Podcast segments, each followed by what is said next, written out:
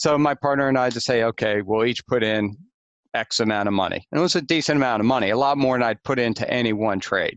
And the promise was great. The potential was great. It was a lot of money, but the amount of money we were making from this customer was also pretty big. So we went in and we thought the payout would be in two to four years. This was, I think, 2012, maybe 2013, but it's 2019. Hello, fellow risk takers, and welcome to my worst investment ever. Stories of loss to keep you winning. In our community, we know that to win in investing, you must take risk, but to win big, you've got to reduce it. Today's episode is sponsored by the Valuation Masterclass Online, the complete, proven, step by step online course to guide you from novice to valuation expert. Podcast listeners can claim your amazing 35% discount by going to myworstinvestmentever.com slash deals. My name is Andrew Stotz from A Stotz Investment Research, and I'm here with featured guest Michael Lebowitz. Michael, are you ready to rock? I'm ready to roll. Let's do it. All right. I'm going to tell the audience a little bit about you. Michael brings more than 25 years of financial markets and risk management experience as a portfolio manager at RIA Advisors.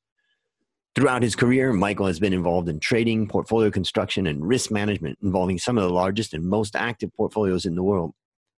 In addition to broad institutional experience, he also he's also built a successful independent investment advisory, which allowed him to further extend his experience into the realm of investment management for individuals and family offices.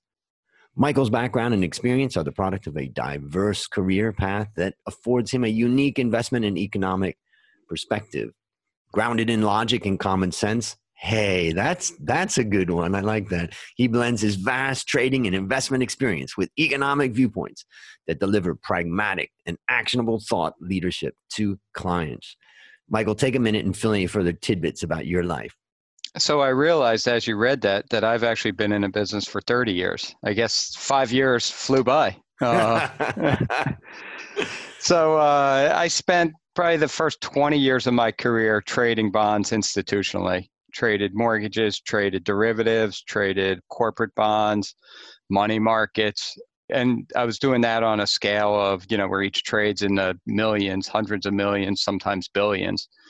And from that i really learned how the system works. What really drives the system for instance you know i was for a while doing repo trades. With this whole repo mess coming going on in you know September October I have a great appreciation for what's going on in that market but I think more importantly especially to my clients today how it affects all these other markets and what the Fed's doing so you know I think I'm a little bit unique in that I have this institutional experience and then I'm also used to holding hands of someone with a couple hundred thousand dollars because they're a little scared of the market or you know it's kind of a full circle view of the world of finance that's interesting. I mean, I always say my first 10 years as an analyst was as a bank analyst in the boom times in Thailand and then into the 1997 Asian crisis, deep into the black hole of that. And then the whole recapitalization and recovery of the banking sector. So I always felt like that placed me in a unique position as an analyst because as a bank analyst, you have to really study the economy and you have to know a lot more about what's going on if I had just been maybe, I don't know, a consumer analyst, I may not have paid as much attention to all that. I'm just curious out of from your background and also keep in mind that some of the listeners are young people coming up and they're thinking about their career choices and I'm just curious like what what is interesting or what is unique about you know trading in the fixed income markets because a lot of people may look at the equity markets and it's you know really sexy and you know Warren Buffett and all of this but you know why should someone be thinking about the fixed income markets and you know trading in them? So first of all they're little they're not as boring as everyone says. They trade on price just like stocks and with the right amount of leverage and the right amount of risk you can lose just as much money in the bond market as the stock market if not more.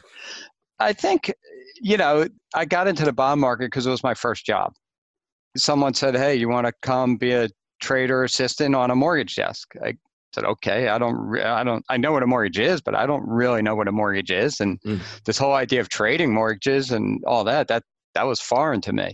But what I, in hindsight, what I learned was in the bond market, You can be short, you can be long, and no one cares. In the stock market, you're long. Everyone's long. There are some shorts, but they're outliers, they're bears, they're bad people. In the bond market, you're long, you're short, you're stating your view. So it's a big difference and it's interesting. Mm, that's a very good point. I hadn't thought about it. All right, well let's let's get into it. I want to ask you to share your worst investment ever and since no one goes into their worst investment thinking it will be, tell us a bit about the circumstances leading up to it and tell us your story that you've got some notes I noticed. You've worked hard to prepare yourself for today. Working hard. I wanted to impress you and your listeners. There you go. so this goes back to probably 2011, 2012. I started my own money management firm, and this is for individuals. And I had partnered up with a buddy of mine, and we were growing a good book of business. And we had one client who was huge. He was the amount of assets we had of his was at least 10 times more than the next person. So, you know, we talk to him all the time. We we cater to this client. He comes to us one day and he says, "Hey guys, I'm investing in this chip company, like computer chips. But it's a very unique company. And I'm putting, you know, the, the, he put a huge amount of money into it. He goes, You guys should really come along with me. And it wasn't really a guilt trip, but it was, uh, you know, I'm trusting you. Maybe you guys should trust me a little. So I look at my partner and I go, What are we going to do? We're going to potentially lose the guy or lose some of his assets. I think we just got to take one and let's listen to the pitch. And assuming it's halfway decent, we'll go along. So we get the pitch, and it's just a private. He basically is investing in someone with a decent track record that knew what he was doing. And so the other guy gets on, he explains everything. It's pure technology. We don't really know what we're hearing.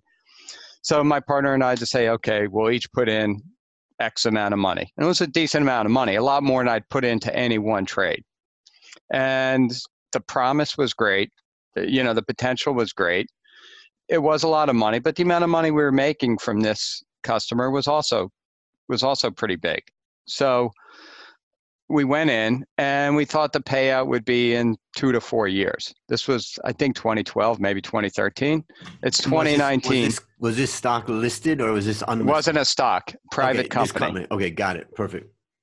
And as we'll get to later, that's kind of that was the flaw, and we'll talk about that later. But but it's 2019, and maybe we'll sell the company in a year or two. I may even make money on it. I may even make good money, but I still consider it. And it's not necessarily, I, have lost money in other companies, in other publicly traded companies and bonds mm-hmm. and all kinds of things. I've lost money. This is my worst trade because I may lose money, but because I didn't listen to myself, to what I know, what I'm good at. Mm. And I'm just curious if you could describe the feelings, you know, when you talk to your partner at that point, you know, you kind of know, well, we don't really want to do this, but you know, how was that discussion going and what what did you feel at the time? Because sometimes feelings and intuitions actually can guide us, you know. We, we both had the same intuition. We both look, we don't know what we're doing sounds like a great idea, but you know, we were both in this business at that point for 20, 20 plus years. You hear all kinds of great stories, all kinds of penny stock type stories. Buy this thing for a dime, it's going to go up to $10 in the next five years. So we're used to those kind of stories and those kind of promises. And we looked at each other and we said, we got to do it. And we both knew it was wrong, but neither one of us really, as we should have in hindsight, stood up and said, This isn't what we know. It may be a great investment, but it's not for us. And one last question about the story. I, I when I was in university at Cal State Long Beach, when I, I was studying finance, but I bought this old this XT IBM computer and I was learning how to code and I got a job at Pepsi and the first thing I went and did when I got into the job after a couple of weeks is I was showing off my skills and I said, let me clean up the subdirectory of this computer and it was a computer that was running you know the whole you know inventory system. And i proceeded to delete every file on the whole computer. And you know when you know when you press that button and sweat just comes out and you're like oh uh-huh. what did i just do? Right. I'm just curious was there a moment in time besides that initial moment later on where you thought this, you know, was really wrong or something like that? Or when when did you just capitulate or say, yeah, disaster or whatever? Was there So- a point? Two things. The client left us about a year and a half later for other reasons. He had some other issues. He left us. I still talk to him. I mean, he's still, Hmm, you know, just as involved in this company, a lot more involved in the company than me. hmm. And then it's been one headache after another with the development of the chip, with the trying to partner up, raising more shares. You know, they're constantly diluting me. So I'm constantly reminded of it. And there's still the gold pot at the end of the rainbow is still there. I just, you know, it's like a carrot in front of your nose. You just can't grab it. so so it's this concept it's not like a you know before we got on we talked about an oil trade that i made in 2007 that i lost a lot of money on Hmm. that one that one i could at least sell it lose my money and be done i haven't thought about that trade in 10 years this one i'm reminded of i get emails i get phone calls i have to be on conferences just Ah, never ends so let's go through. What lessons did you learn from this? the most important lesson is to stay in your lane. Do what you know best. I feel I'm very good at, in the public markets, particularly the US markets. I understand bonds inside and out. I understand how equities work, how to value equities, how to run some fundamental analysis.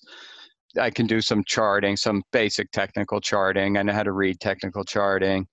I'm really good at economics. So that's where both for my clients and for myself, that's where I am best advising myself Mm. or my clients. And that's the lesson is to don't get too cute. Even if the promise is great, the returns are going to be unbelievable. Getting into something that you don't know, I mean, really, it's still after 10 years about learning about chips and how they work and how they, you know, I still don't know what they're talking about when these technology guys get on the phone. Yep.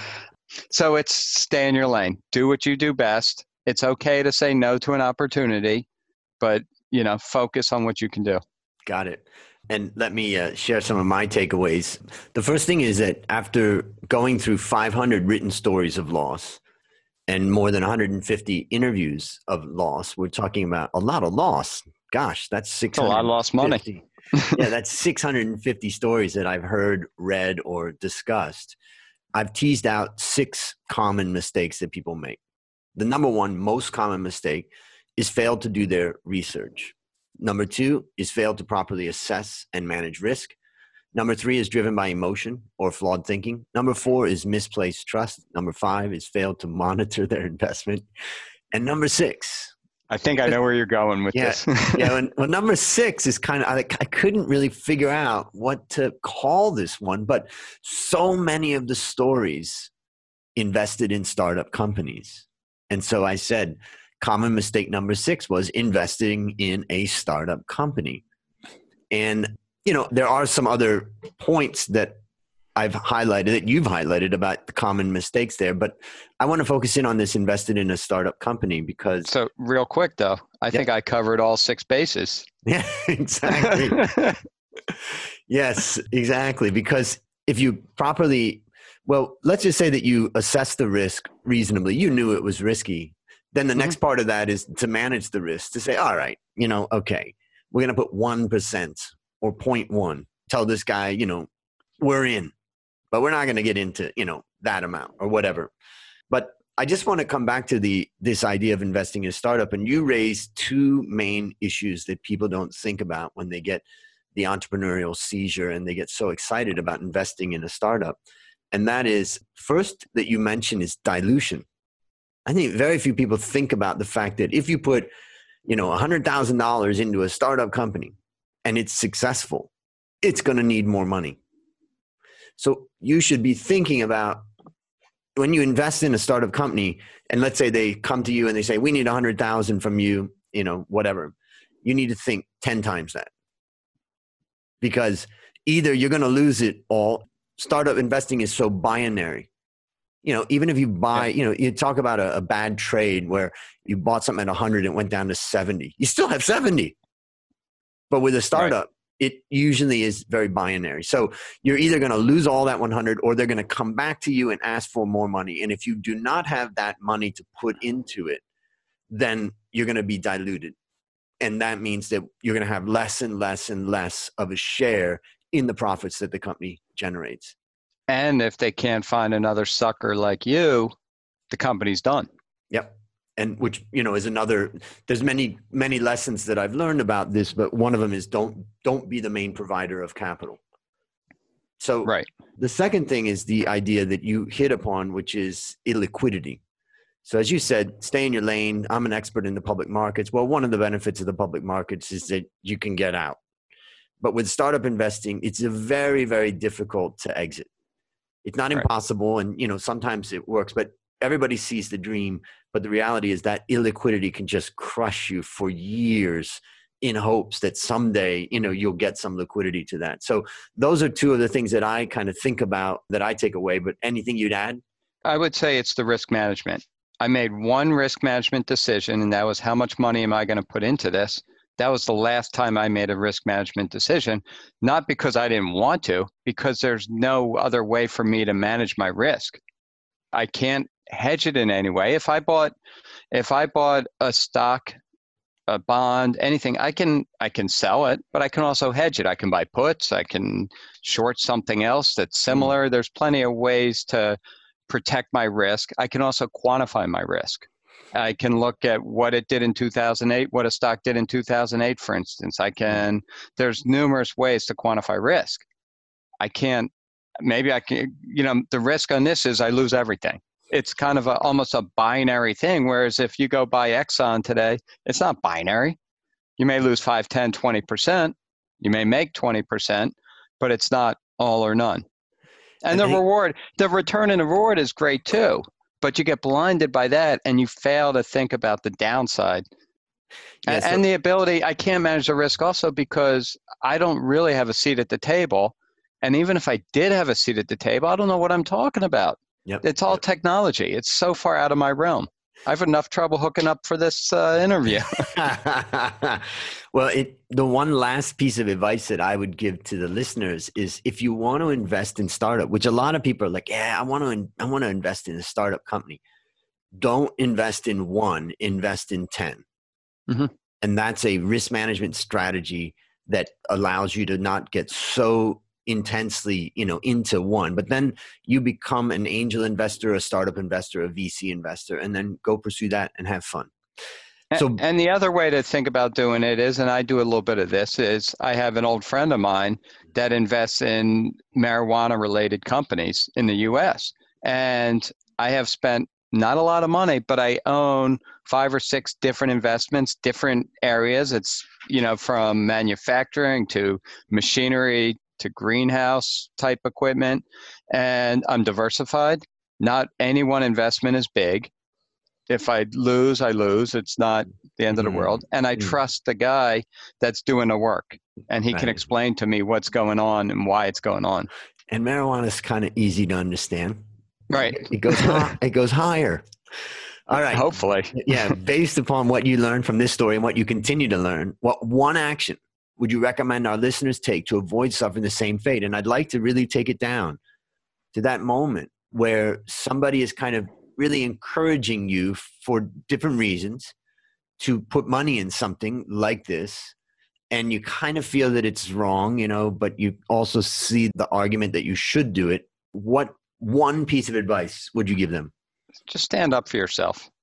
You know we ended up losing that client anyway about a year two years later so stand up for yourself. At the end of the day, he wasn't going to fire us for not investing, but we just didn't have the cojones to stand up to the guy. So we both should have, myself, I should have listened to myself. I don't know what I'm doing here. I'm giving you a large sum of money that I would love to have now. The market's been up 200% since then. So I really could have had a lot more than that today. And you just got to say no. It's okay to say no it's okay to say no and let whatever and even if whatever you're going to buy goes up a lot that's fine just think about tomorrow stop thinking about the past I love that. Stand up for yourself. And I think that in the long run, you'll be more respected by the people around you and your clients for taking that principled stand and saying, look, I just can't do this. But, you know, you don't have to be mean in any way. All right. Right. So, last question Mhm. What's your number one goal for the next 12 months? Number one goal to survive the Fed. Uh, so I write a lot of articles too, in addition to managing money managing risk. I write, I try to put out an article a week and do some commentary for a subscriber site we have as well. And what I found is that instead of writing about fundamentals, instead of writing about the economy, that half, three quarters of the articles I write are about the Fed. That's not the way it's supposed to work in the real world, in a free market capitalistic society. Mhm. And I find that the Fed is the driver of markets. And I just want to survive another year of the Fed dictating, to some degree, terms of the market, when Mm. it's allowed to go up, when it's allowed to go down. And it's very difficult because a lot of times it goes against your fundamental feelings, your fundamental thoughts.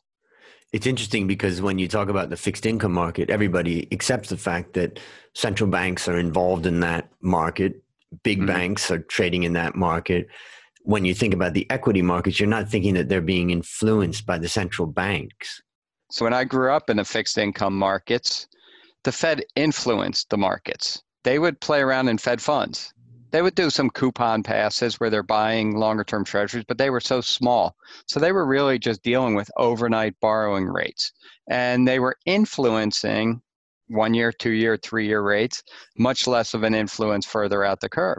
Now they're buying 10 year bonds, you know, and and Europe and Japan are buying up huge percentages of outstanding bonds. So they are directly determining the price of money. Mm, mm, yeah. So it's a different environment even today than, you know, 10, 20 years ago. So survive the Fed. I think that's a great thing to think about. And for the listeners out there, you know, thinking about your 2020 positioning and how things go in 2020, I think this is a, a good message that Michael's giving us, which is the idea that it's not so much about the underlying, it's about how much the Fed is able to manipulate the market and whether that will eventually be overpowered or, you know, whether the market starts to come to terms to that or what happens is kind of a, a bigger question. And I would I would add one thing to that. Everyone says, well, the Fed's not going to let the market go down. They're going to keep pumping the markets up. They'll let it go down. Everyone says they won't let it go down more than 15%. Well, the Fed was around in 2008. The Fed was also around in 1929 and 2001. So the Fed would like to keep the markets up, I'm sure, but it's not always up to the Fed. So, yes, I think the Fed is playing a role in keeping the markets up, but they don't have ultimate control. I think that's a great reminder. And I can go back to 1997. And in June of 1997, the Thai Bank of Thailand was running out of reserves.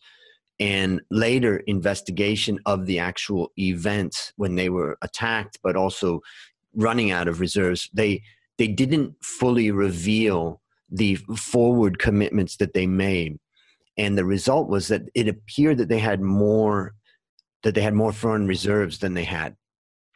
And also, one of the lessons we learned from the 2007 2008 crisis was that Fannie Mae and Freddie Mac were not revealing some of the issues related to the quality of their portfolios that didn't become public until long after the crisis. Right. And so I think that, and going into the 1997 crisis in Thailand, nobody, nobody would say that the Thai government would abandon the baht and let it fall by 50%. Nobody. And the, the proof of that is that as uh, many, many companies just went completely bust because of the US dollar borrowings that they have. So the point is, is that anything can happen and the markets never expect that particularly governments are going to bail you out because they they will not in the end and so it's a great reminder that yeah it could continue 2020 could be a you know good year and all that Right. but it could also fall massively if the main support for the market is the fed And I would say I'm invested in the equity markets. My clients are, but we have two fingers on the trigger to sell. it's just be ready, be aware of what can happen so that you have the parachute so that you can land safely because you want to be the one buying when stocks go on sale. You want to sell at their highs. That's the old rule, I believe, right? Buy low, sell yeah. high. Something like that. Funny that. Yes, good point.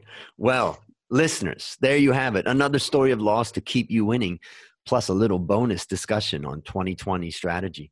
To find more stories like this, previous episodes, and resources to help you reduce your risk, visit myworstinvestmentever.com.